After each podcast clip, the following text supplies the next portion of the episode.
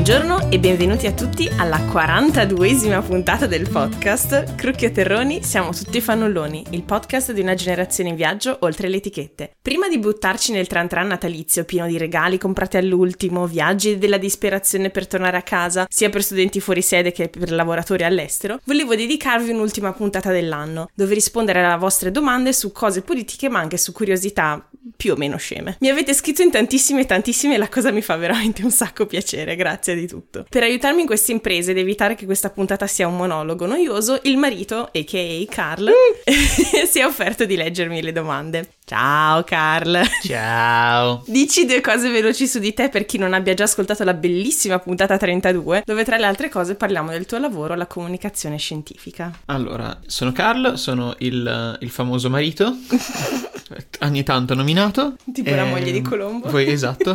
Non so, devo dire come ci siamo conosciuti o rimandiamo alla, alla puntata 32? Se vuoi puoi raccontare una palla di una nuova versione così. Ah, una nuova versione. Um, eravamo... Uh, erano le crociate.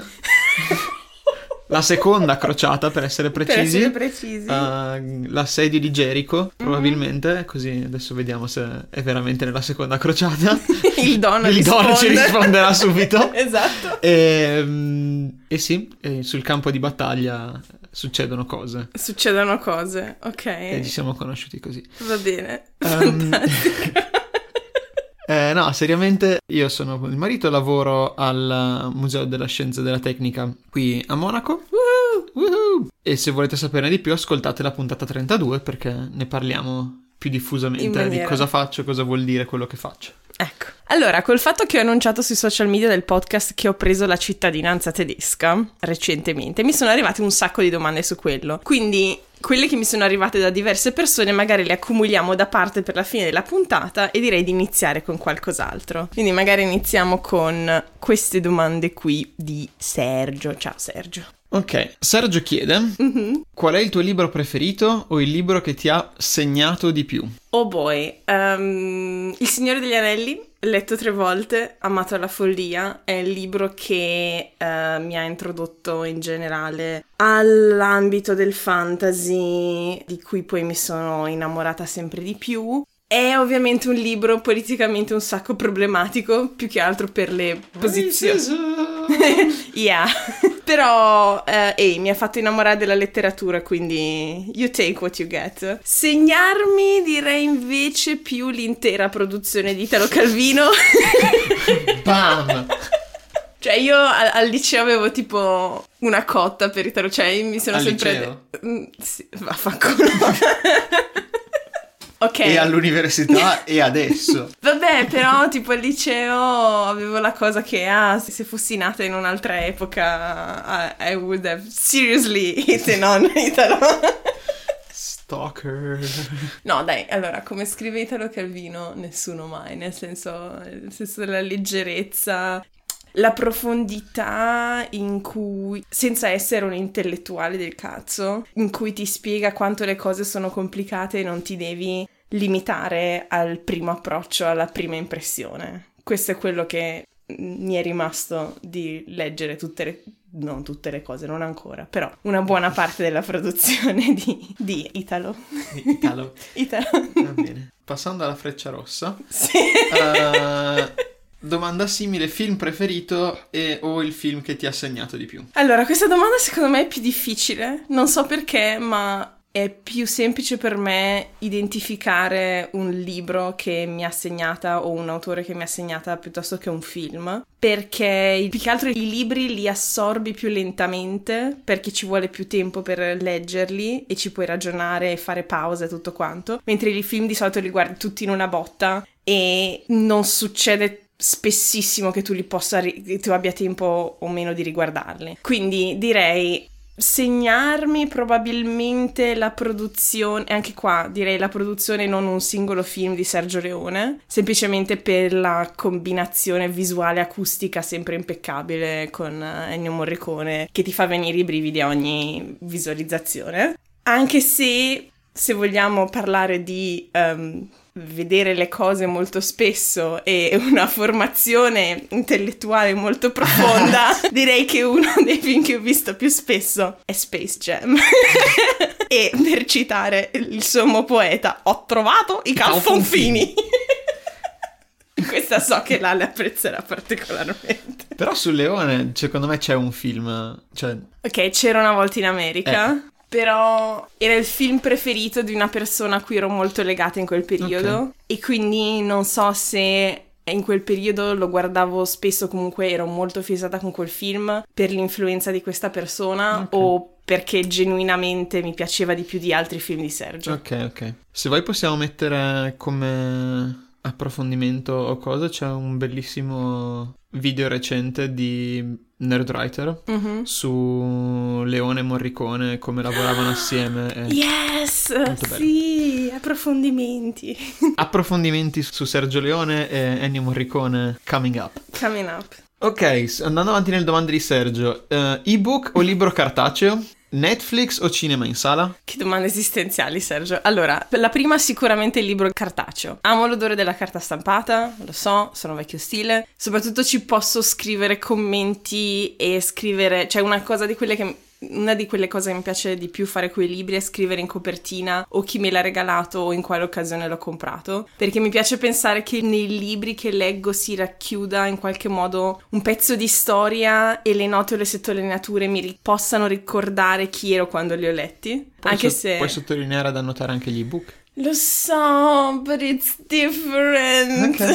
I don't know. In generale, boh, ebook non ne ho mai letti, quindi non ho una storia da raccontare su quello. La seconda domanda direi Netflix e cinema, perché bisogna scegliere. cioè, ora, ad esempio, a Natale andiamo a vedere Star Wars. Oh, yes! Con il nostro gruppo di amici del liceo e la sorella di Paolo. e non vedo l'ora di commentare tutto il tempo il film perché that's what we do. Ed è un'altra esperienza perché ci vai insieme oppure ci vai in coppia, hai la serata carina, eh, ti diverti con gli altri, commenti costantemente. Mentre Netflix è epico perché divano, cioè, e perché lo puoi mettere in pausa quando vuoi, che è anche molto comodo sì.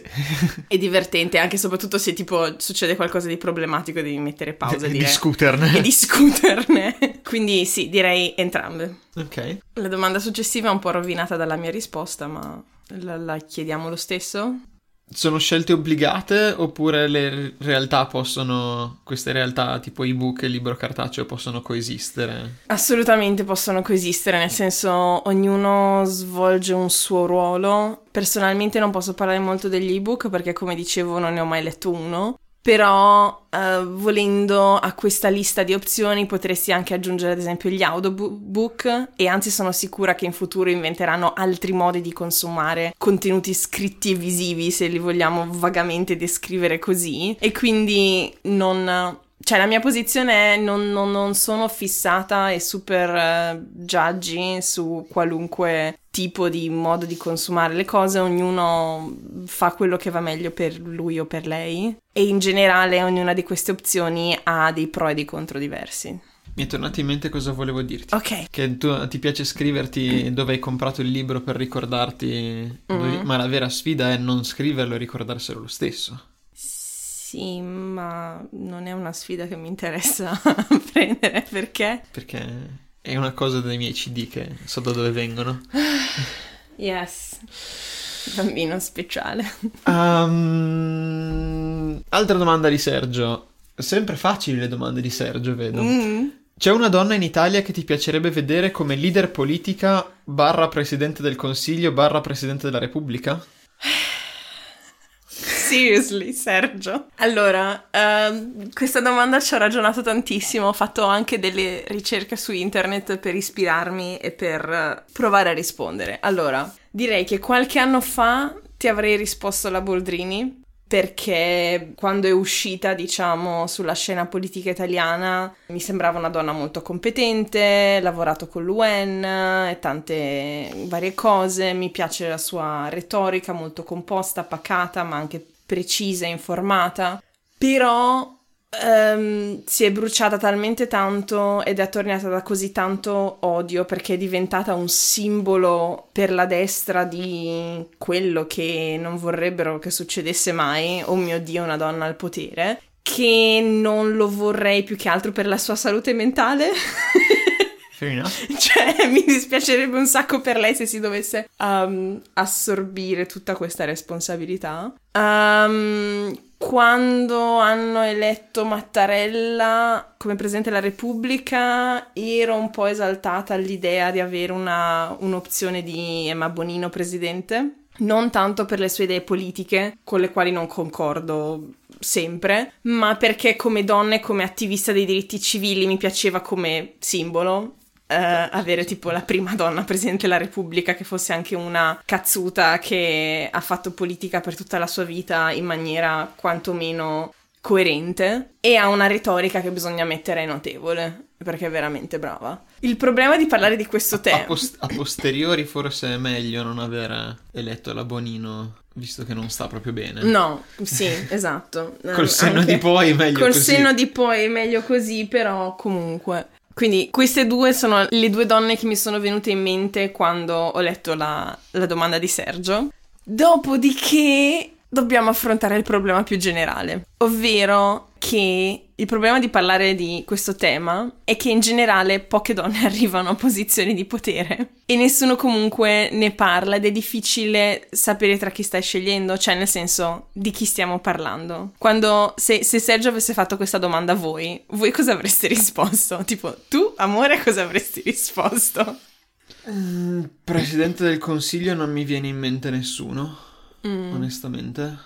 Cioè, mi sarebbero venute in mente probabilmente le stesse persone che hai nominato tu, quindi la Bonino più in veste di Presidente della Repubblica. Uh, e f- sì, un un discorso simile anche con Laura Boldrini. Sono delle... Sì, eh, sono d'accordo, sono delle persone interessanti e che sarebbe... che avrebbe potuto essere bello vedere in queste posizioni, ma... Uh, come dire realisticamente Laura Boldrini, presidentessa del Consiglio, non, non succede. Cioè, molto no. semplicemente, non, non, è politicamente sensato. No. Cioè, vai a cercarti una marea di guai e non, non ti votano per in parte per via della, di tutto quello che è successo e che hai raccontato anche tu de, del, durante il suo periodo come presidentessa della Camera. Sì. sì. Uh. Con uh, Grasso come grasso presidente del Senato. Però sì, questo è...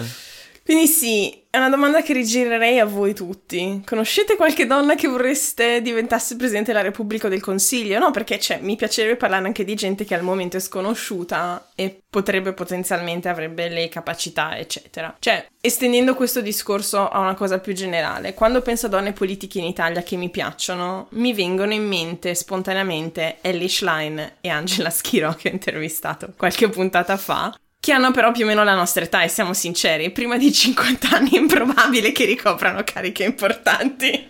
E finché non, non le conosce nessuno, è anche improbabile che uno finisca a ricoprire cariche importanti. De- yeah. devo, deve conoscerti la gente perché... Esatto, mentre uh, cercavo nomi a caso, per ispirarmi mentre cercavo questa domanda, ho detto, boh, guardiamo altre istituzioni che ci sono, chi c'è, perché anche solo come idea di nominiamo queste persone, mm-hmm. perché più le nominiamo, più le rendiamo mm, certo. famose gergo comune. Sì, sì. Quindi sono andata a vedere l'elenco di giudici della Corte Costituzionale. È e ci sono al momento su 15 persone, 3 donne. Che è meglio Avrei di zero. pensato peggio, esatto, avrei detto forse una. Come dicono dalle nostre parti, piuttosto che niente, le may, un toast. Pito- un toast. Le, may piuttosto. le may piuttosto. Che vuol dire piuttosto che niente, meglio piuttosto. Um, allora, direttamente la, la rubrica. rubrica allora, la prima da nominare è sicuramente Marta Cartabia, che è la prima donna vicepresidente della Corte Costituzionale, quindi yay. Poi c'è Daria De Pretis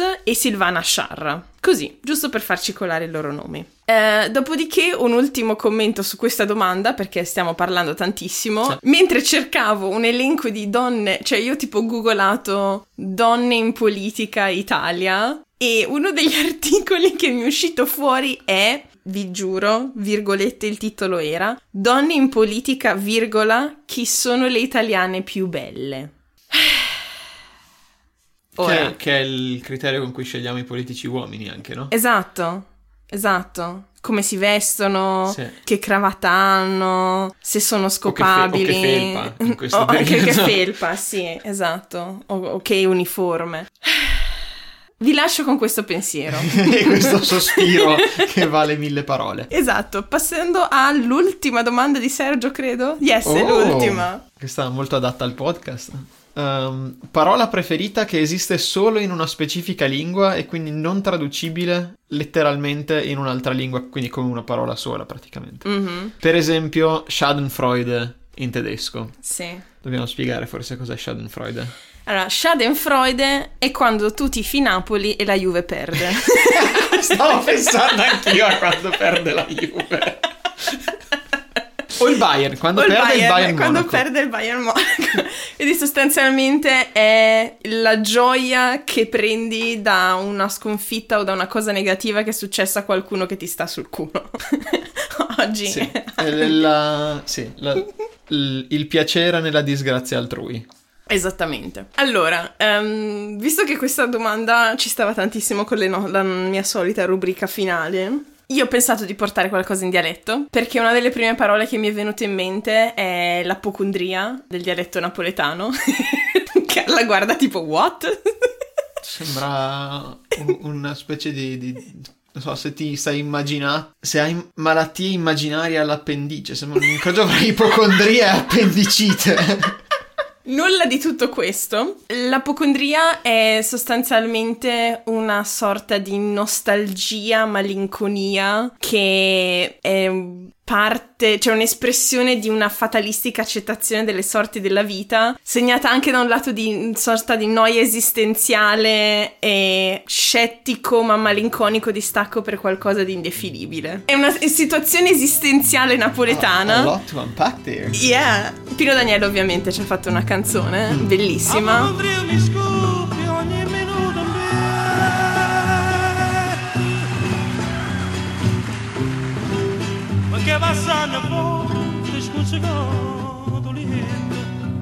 È l'unica parola che vagamente potremmo, non so, no- no- non so se è una traduzione buona, ma è una cosa vagamente simile, potrebbe essere la saudagi.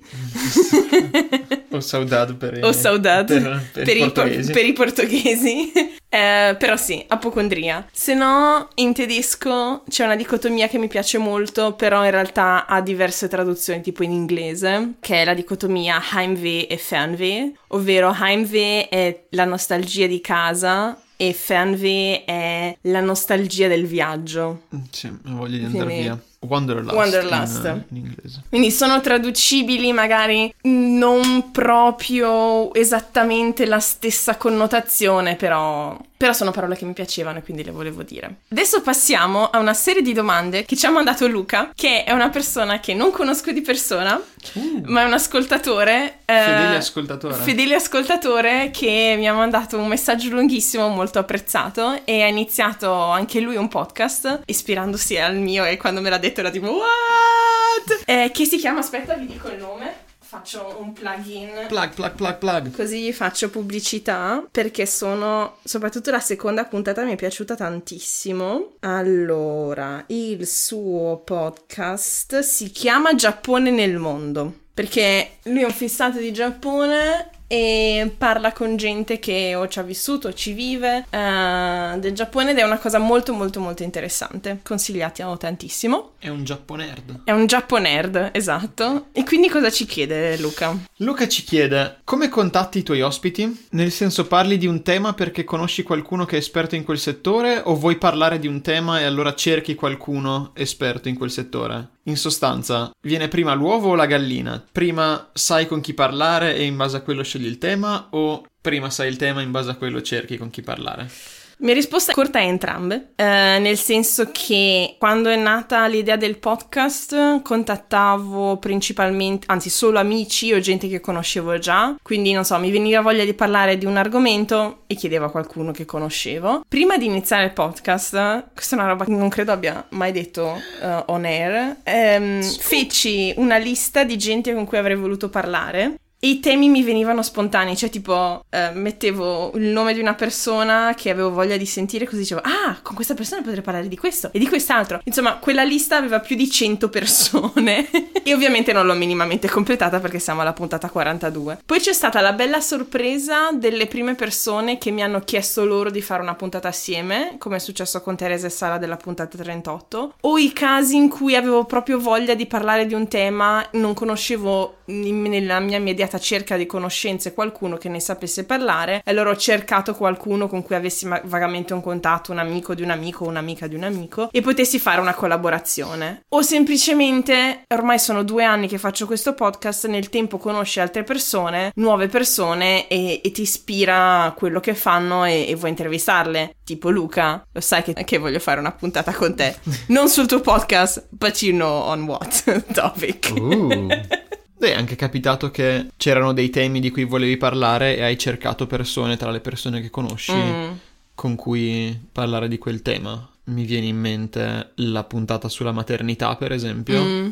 Sapevi già il tema e poi hai cercato quello. Se vuoi anticipare che ci sarà una puntata sulle donne nella scienza. Yes, a febbraio. A febbraio, sappiamo anche una data, wow. Sì, perché c'è un, a un certo punto a febbraio la giornata internazionale delle donne nella scienza, allora. Ah, ok, va bene. Altra domanda di Luca. Quanto tempo richiede barra quanto tempo dedichi a ciascuna puntata? È diverso da ciascuna puntata, diciamo che ve la divido in fasi, così provate un attimo per darvi un'idea di quanto tempo uh, questo vuol dire. Allora, ci vuole un'oretta e mezza per la registrazione perché sicuramente ci sono cazzi e mazzi tecnici prima e dopo che vanno sistemati, almeno 8 ore di editing per un'oretta di, di, contenuto, almeno un'ora e mezza per pubblicare il podcast, postare, tu, preparare tutti i post di approfondimento e fare pubblicità alla puntata su tutti i vari canali, quindi i video che faccio per Instagram, postarli sui gruppi dove sono che magari potrebbe essere interessante per quella puntata, eccetera, eccetera, anche perché diciamocelo, tutto sto lavoro, se poi nessuno lo ascolta, non ha senso e quindi una parte importante del lavoro. E poi un numero indefinito di minuti qua e là per per contattare le persone, pensare ai contenuti e informarsi. Che questo vuol dire ascolto un podcast sullo stesso tema mentre sono sotto la doccia, eh, fa parte anche quello della preparazione. Research. Esatto, research. Prima di addormentarmi penso, ah, potrei scrivere a quella persona, cose di questo tipo. Non è un tempo quantificabile perché è frammentario, un po' qua, un po' là però almeno direi almeno un'ora di lavoro concentrato per scrivere gli appunti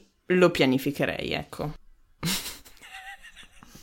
Carl, Molto apro. lavoro. Sì. Prossima domanda. Pensi che il podcasting potrebbe diventare un lavoro a tempo pieno? Luca dice in Italia non credo proprio, ma in Germania? Ni. Allora, in parte lo è già, col lavoro che faccio alla Petra Kelly Stiftung dove lavoro, per cui produco diversi podcast in realtà in tedesco. In parte se dovessi tornare in Italia o avere contatti con un qualsiasi network di podcast interessato al formato potrei pensarci quello che di sicuro so è che se mai dovessi entrare in un qualche collettivo di podcaster o simili dove ehm, non devi occuparti di tutta la produzione ma solo di sostanzialmente concepire e registrare il podcast, non mi dispiacerebbe delegare a qualcuno la parte dell'editing perché dà le sue soddisfazioni ma è anche un botto di lavoro, cioè è il, è il grosso del lavoro perché è quel momento in cui riesci a non far sentire che hai tolto una ripetizione eh, di qualcuno che cerca di iniziare una frase dicendo eh, la la la o de de de del, eh, cose di questo tipo, ti dà una soddisfazione enorme, però obiettivamente è un, un sacco di lavoro. Sì. E d'altra parte tutti quelli che anche, cioè non conosco altrettanto il mondo del, dei podcast, ma anche su YouTube tutti quelli che lo fanno professionalmente hanno degli editor. Esatto. Perché appunto non possono fare n video a settimana e editarli anche. Mm-hmm. Um, ultima domanda di Luca che dice: Nel mio settore, che è un'industria ad alto tasso di internazionalità e a forte base tecnologica, siamo tutti spaventati dal tornare a lavorare a Londra per via della Brexit e le società stesse stanno prendendo però contromisure. Credi che la Germania, magari Berlino perché è più internazionale, possa diventare uno dei nuovi poli europei di finanza e tecnologia? Oppure su che città scommetteresti? La Germania lo sta già facendo Francoforte per la finanza e Berlino per le start-up. Questa è la mia risposta più immediata. Poi in realtà anche Milano sta puntando tantissimo, ci sono tante città in Europa che stanno cercando di... Eh, Monaco anche sta investendo un botto per cercare di ehm, rubare quella fetta di mercato che al momento è, è a Londra, di, di economia, di industria, quello che è. Non a caso direi gli affitti a Berlino sono aumentati tantissimo negli ultimi anni e ci sono un sacco di proteste. Una cosa che mi sentirei di dire su questo fatto, so che è aneddotico, quindi non, non, è, non prendetelo con le pinze, però una delle esemplare. co- esemplare, una delle conseguenze di Brexit per un nostro caro amico che lavorava ad Hong Kong per Goldman Sachs è che gli hanno offerto due anni fa, ormai, un anno e mezzo, vabbè, comunque recentemente, poco dopo la Brexit, gli hanno offerto di partecipare alla fondazione di un nuovo gruppo a Francoforte, in modo da essere sicuri di avere qualcuno in Europa. Sì. Quindi, yeah, that happened. E sì, Berlino sta puntando molto sul eh, startup, diciamo la parte, diciamo le aziende più software oriented. Monaco, per esempio, stanno puntando molto su industrie innovative, energie rinnovabili, perché sfruttano il fatto di avere i poli industriali qua. Esatto, esatto, sì. Passiamo a qualcun altro! Yay! Domande di Aurora. Yeah! E quindi un po' anche di Alice, probabilmente. Alice Elettra. Alice Elettra. Salutiamola. Qual è la tua puntata del podcast preferita e che in assoluto riascolti più volentieri? Oh boy, allora è difficile, cioè alla fine è come chiedere ai genitori qual è il tuo figlio preferito. Beh, per loro è facile. sì, ne hanno uno, grazie. Io ne ho 42 adesso. Oh my god, mi sembra di essere tipo nel video dei Monty Python, Every Sperm is Sacred. Approfondimento. Approfondimento, esatto, per chi non lo conosce. Allora, riascoltare lo faccio effettivamente, però lo faccio in maniera un po' random quando escono le puntate per verificare la qualità audio anche da ascolto da app, perché ci tengo a voi e spero che insomma abbiate una buona esperienza nel- anche qualitativa dal punto di vista audio per nel- di ascoltare le puntate. L'unica puntata che, indipendentemente da quando esce, eh, riascolto ogni tanto perché è sostanzialmente difficile a distanza di così tanto tempo fare confronti. È la prima, quella con Nanni, e ogni volta devo dire mi rassicuro che per quanto fosse un formato diverso da quello che poi è diventato il podcast, alla fine è sempre una bella puntata che riascolto volentieri e rappresenta quello che sono io anche senza rappresentare è, è un, un podcast in divenire e quindi insomma mi, mi piace. Però boh allora se dovessi per forza rispondere a questa domanda direi forse quella con Antonio sull'archeologia. Ah, semplicemente perché dimostra la bellezza di conoscersi online e creare una sintonia forte lo stesso anche senza essersi Mhm. conosciuti di persona. Perché Antonio è un amico di un amico di Albi e ci siamo conosciuti tramite il podcast un annetto prima di, di registrare la puntata assieme, scambiandoci informazioni, commenti su varie cose e si è creato un bel rapporto e, e mi è piaciuto chiedere tipo a gente che mi conosceva quando è uscita la puntata con lui. Si sentiva che non ci siamo mai visti e Carl fa what? Pensavo fosse uno Sì, dei personaggi mitici che giravano a Forlì. No. E quindi sì, è stata una bella esperienza per quello. Ok. Come è cambiata la tua vita da quando hai iniziato a fare il podcast? Cosa ti piace e cosa no? Ecco, questa domanda mi piace particolarmente risponderla con te di fronte a me. Volete sapere come è cambiata la mia vita da quando ho iniziato a fare il podcast?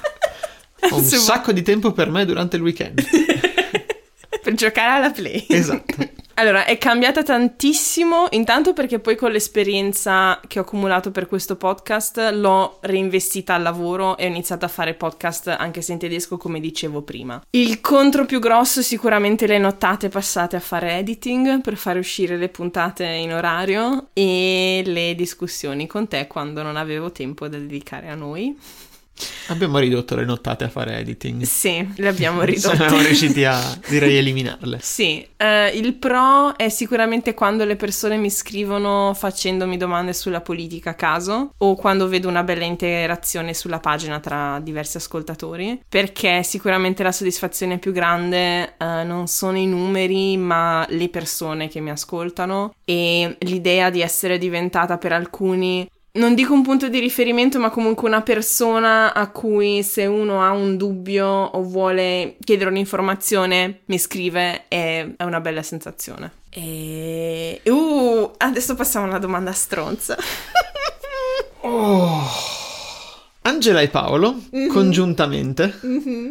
Uh, chiedono chi vorresti più volentieri tra Italia Viva di Renzi e i liberali tedeschi, l'FDP? Angela e Paolo conoscono molto bene le mie idee politiche e quindi apprezzo particolarmente questa domanda stronza. Um, io farei più che altro una controdomanda. Per cosa li vorrei più volentieri? Per la cerchia stretta dell'imperatore in Star Wars? Per il gabinetto di governo di Donald Trump? Bisogna essere più specifici con queste domande. Specifici? specifici con queste domande. Uh, no, vabbè, allora sto evitando di rispondere perché eviterei entrambi come la peste, posto che c'è sempre qualcosa di peggio della peste, ovviamente, perché è già tanto che non, abbiano, non mi abbiano chiesto di scegliere tra la Lega e la FD, quindi apprezzo. allora, um, se dovessi essere costretta a scegliere, vi direi forse FDP, Giusto perché è un partito formato da tante persone innamorate di se stesse e non da tante persone innamorate principalmente di un leader folle. Uh, folle. Uh, shots fired. no, seriously. He's crazy. He's gone mad. Cioè, se qualcuno riesce a spiegarmi la psicologia di Matteo Renzi, gli sarei o le sarei molto grato. Psicologi e psichiatri che sono là fuori, rispondeteci. Vabbè. Um, passiamo alle domande sulla cittadinanza. Che sono tante e sono, sono interessanti. Tante.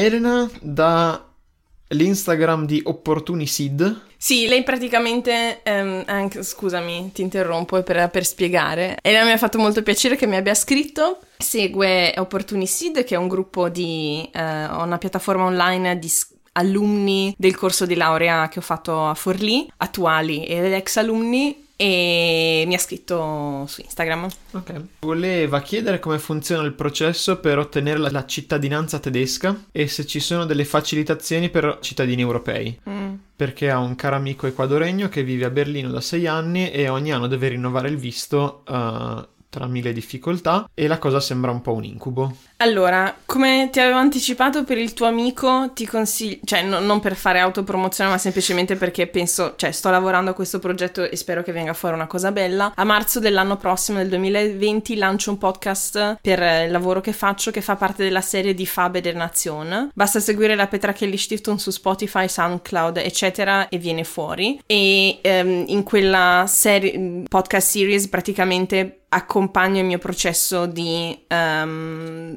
richiesta della cittadinanza nelle diverse fasi, intervistando persone che l'hanno fatto e hanno avuto esperienze diverse, in modo da avere, dare una sorta di guida di come farlo o dare un'impressione di come, cosa succede. Um, per farla brevissima, è un processo lungo che varia tantissimo da persona a persona. Ad esempio, i tempi di attesa possono essere diversi in base alla città o al paese dove fai domanda. In questo intendo tipo, non so, la differenza tra Monaco città e Kochelamsee eh, in mezzo alla campagna in culo ai lupi. O da quello che sappiamo Berlino. Berlino, sì, Berlino è particolarmente problematico sì. perché ci sono 3 milioni e mezzo di persone e un sacco di gente vuole andarci. E da quello Germania. che ho capito la, l'amministrazione pubblica è un po' meno funzionale che a Monaco. È un po' italianizzata. Uh, sì. Pure ci sono situazioni in cui tu puoi tenere la tua cittadinanza, quindi avere la doppia cittadinanza, e molte altre situazioni in cui devi rinunciare alla tua cittadinanza or- originaria per avere quella tedesca. Uh, ci sono situazioni in cui devi fare il test di cittadinanza, situazioni come la mia che avendo studiato scienze scienze politiche in Germania non l'ho dovuto fare. In generale ti direi cerca uh, se esiste, in realtà l'ho già cercato, esiste, metterò il link nelle show notes, un Migrationsbeirat anche a Berlino dove fare domande e ricevere consulenza e in generale metto un po' di link di informazioni nella descrizione della puntata. Um, sul privilegio dei cittadini europei. I cittadini europei hanno principalmente il privilegio di non doversi preoccupare del permesso di soggiorno, cioè possono lavorare e vivere qui senza fare particolari carte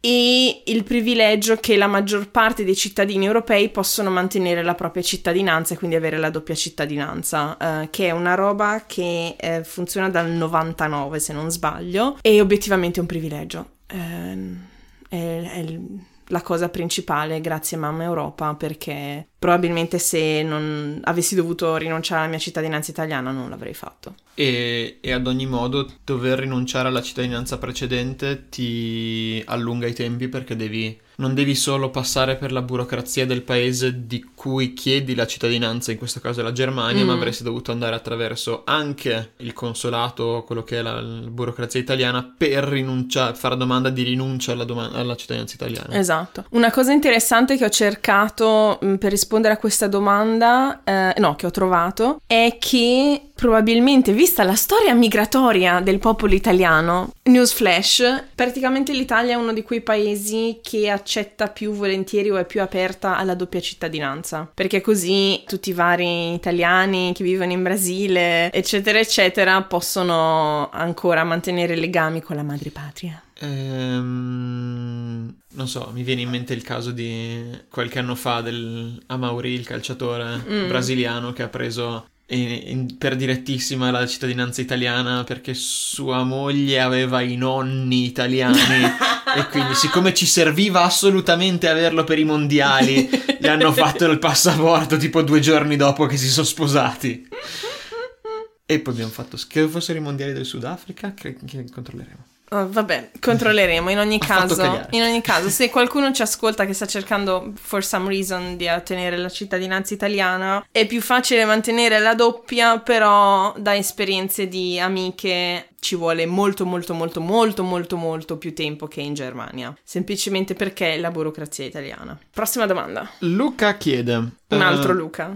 Basta essere sposati con un partner tedesco per avere eh, per fare richiesta di doppia nazionalità? Quali sono i vantaggi di averle entrambe? E c'è ancora l'obbligo di dover lavorare almeno un certo numero di anni in Germania per ottenere la cittadinanza, indipendentemente dal partner? Allora, io vi porto il mio esempio. Due anni fa mi sono sposata con l'uomo che siede di fronte a me in questo momento, hello, che è anche cittadino tedesco. What?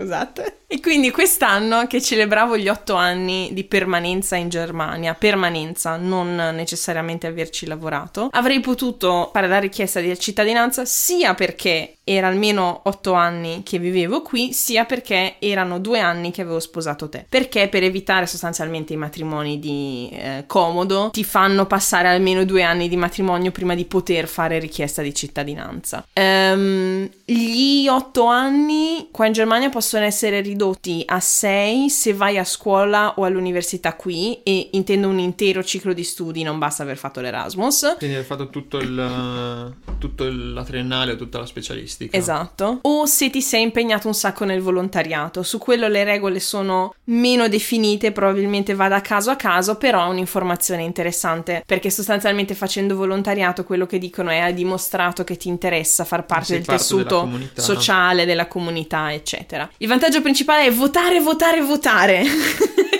È il motivo. Vor- vor- E il motivo principale per cui l'ho fatto va specificato che come cittadina europea avevo il privilegio di poter votare per le comunali comunque e per i referendum a livello locale, però per le regionali e per le, le parlamentari non potevo votare, adesso sì.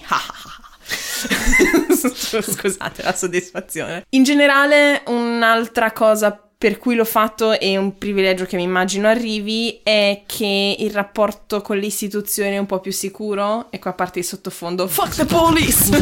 NWA. Coming straight from the underground. A Clicchi young 5 nigga got it secondi, back. glielo Cause puoi I'm infilare word. senza- Fuck the police! No, vabbè, ehm, ve lo racconto, poi non so se lo taglio o no, però c'è stata qualche mese fa questo ehm, incontro un po' spiacevole con due poliziotti qua a Monaco, dove sostanzialmente sono passata con la bici, ehm, ho fatto un, un semaforo rosso che in realtà, vabbè, non ho attraversato la strada, ma ho girato a destra, non stiamo a mettere i puntini sulle i.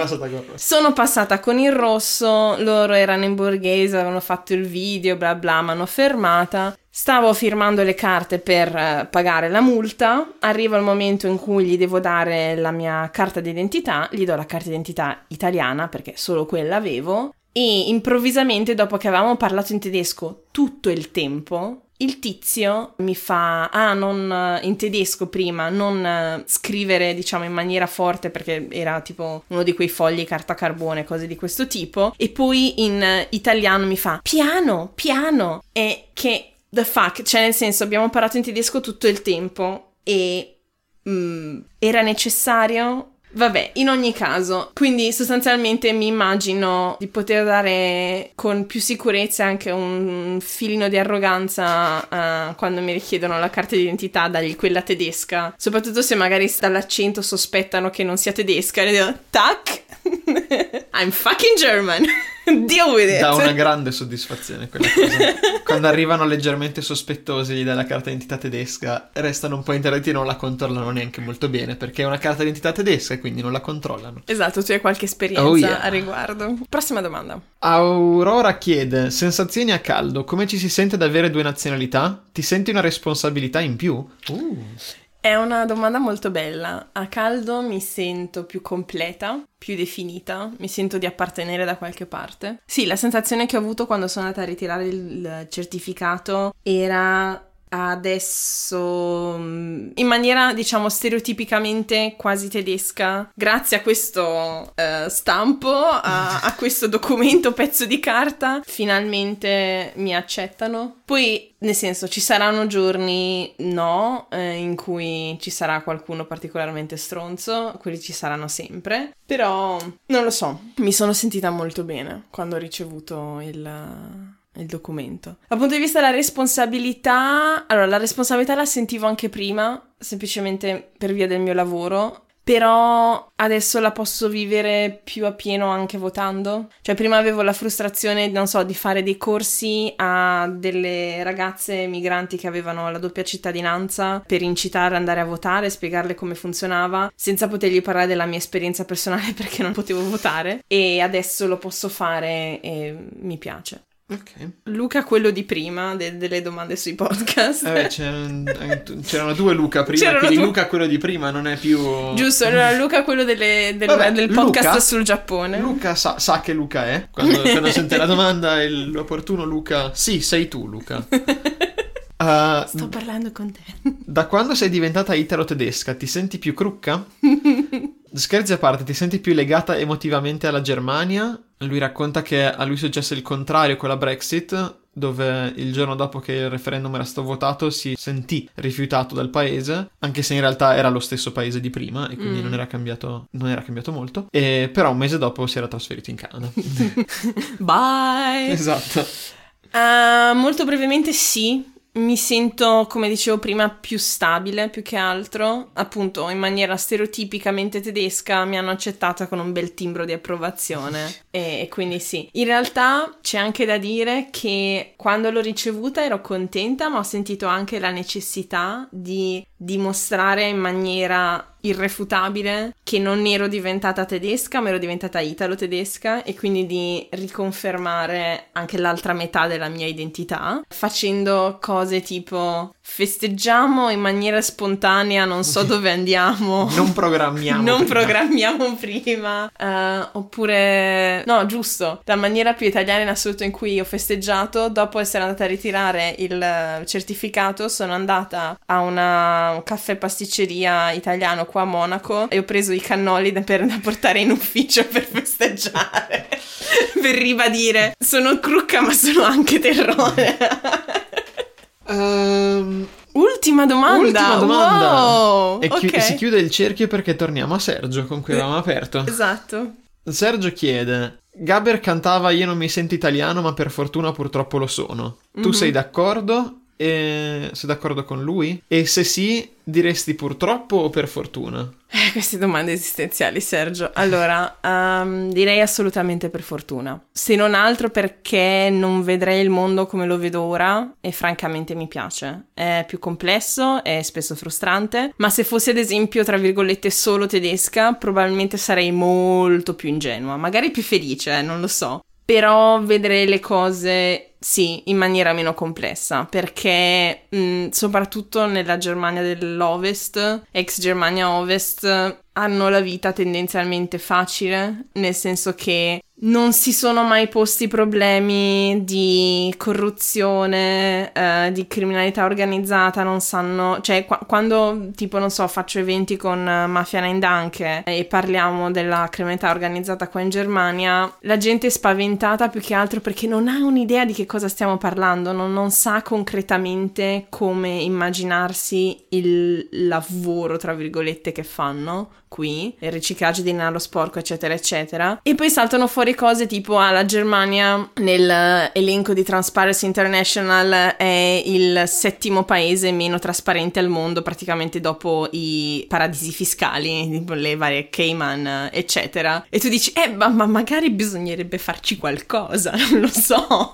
e questo anche perché la gente non, non, non si chiede da dove vengono i soldi, non si chiede da dove vengono certe decisioni politiche poi sono bravissimi a lamentarsi, a fare iniziative, a, a imporsi, a cambiare le cose. Sono molto più organizzati di noi in questo, uh, non c'è dubbio, ed è una cosa che anche apprezzo molto della, del sentimento politico tedesco, diciamo. Però ci mettono un bel po' prima di arrivare a essere sì, a, a, incazzarsi per un, una ragione che è sotto gli occhi di tutti. E quindi, diciamo, questo è il negativo dell'essere italiana, che però lo vedo anche in maniera positiva perché semplicemente sono più consapevole di quello che succede. Poi ci sono tantissime cose positive, c'è il fatto di essere mentalmente flessibile, di non fissarsi troppo su una cosa, di, di avere una certa conoscenza culturale alle spalle e eh, francamente un, delle istituzioni scolastiche che mi hanno preparato molto bene alla vita, eh, che negli ultimi vent'anni sono state sempre di più eh, smantellate e sottofinanziate, però obiettivamente quando io sono andata a scuola era una buona scuola. E quindi tante cose positive che ci sono, che c'erano,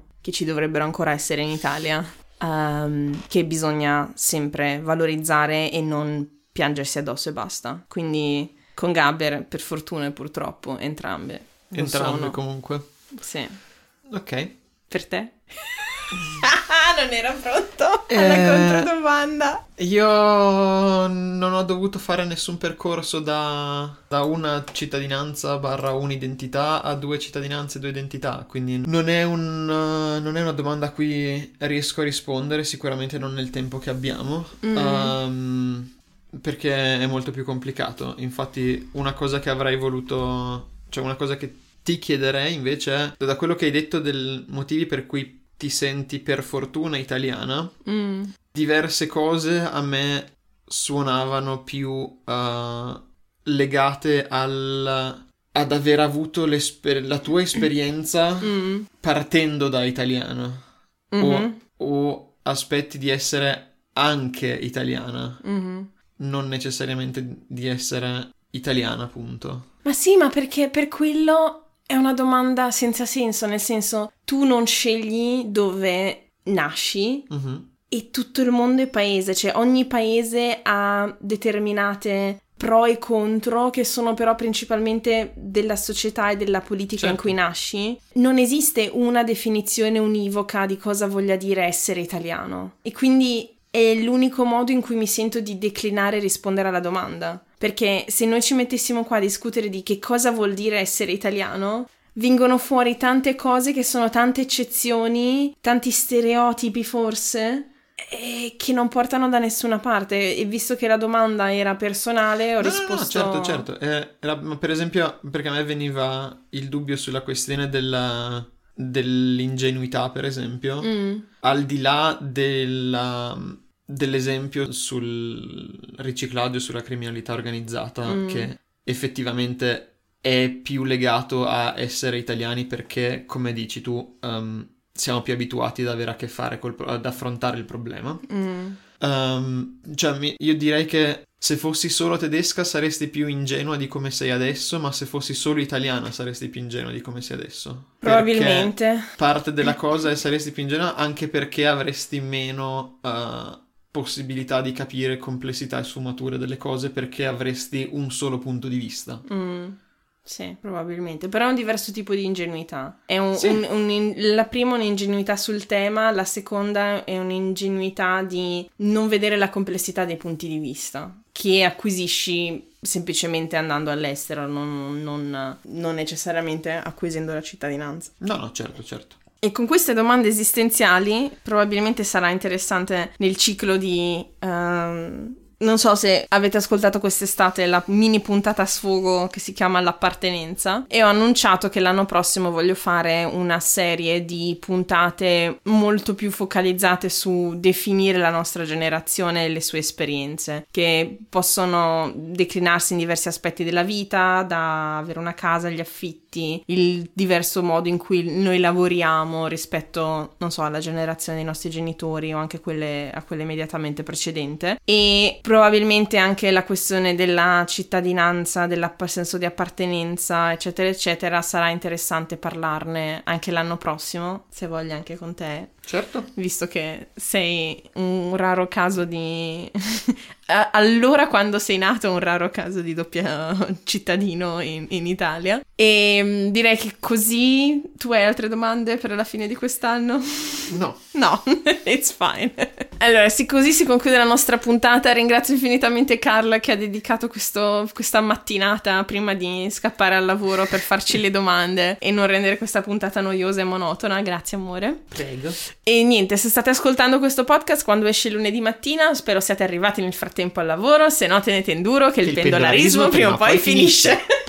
ok. Per domande o commenti visitate la nostra pagina www.facebook.com slash tuttifannulloni o scriveteci a tuttifannulloni gmail.com o ancora seguiteci su Instagram su tuttifannulloni podcast. E ricordate, vale sempre la regola del rispetto e della critica costruttiva. Siate il vostro lato migliore e È solo, solo così sì, che le cose cambieranno davvero.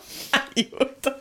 Se volete consigliare il podcast ad amici o familiari, ci trovate su SoundCloud e su tutte le app dove voi ascoltate i podcast, quindi Apple Podcast, Spotify, Stitcher, eccetera, eccetera. E ricordatevi di abbonarvi, mettere più stelline e commenti positivi, così riusciamo a farci ascoltare da più persone possibili. Five stars only, baby.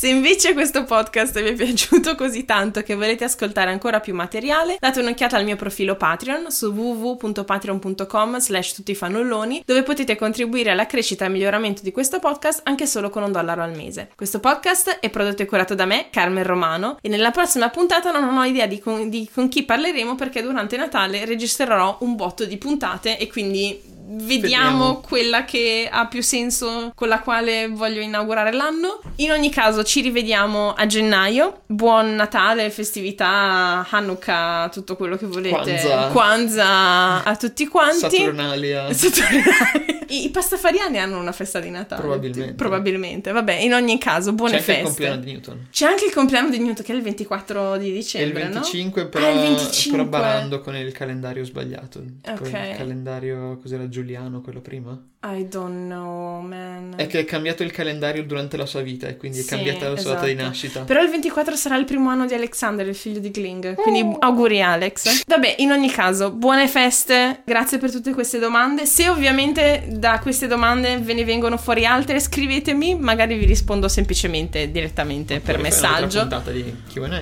Oppure se arrivano tante domande faccio un'altra puntata di Q&A. In ogni caso, è stato un bellissimo anno, grazie di averlo passato con noi. Tutte le musiche sono di Kevin MacLeod del sito Incompetech. e Carla è molto scemo, ma lo amo lo stesso. Buona settimana a tutti, ci sentiamo eh, a gennaio. Alla prossima!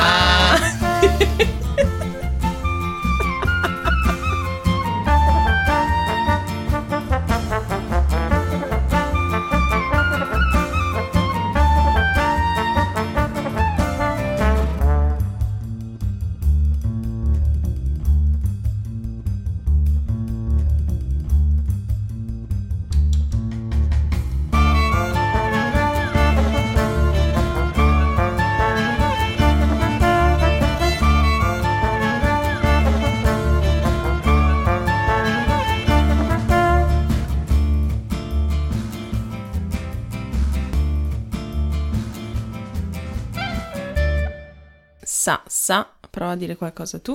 Ambarabacci cicocò. ok, Non sapevo cos'altro dire. va bene, perfetto. Sonno.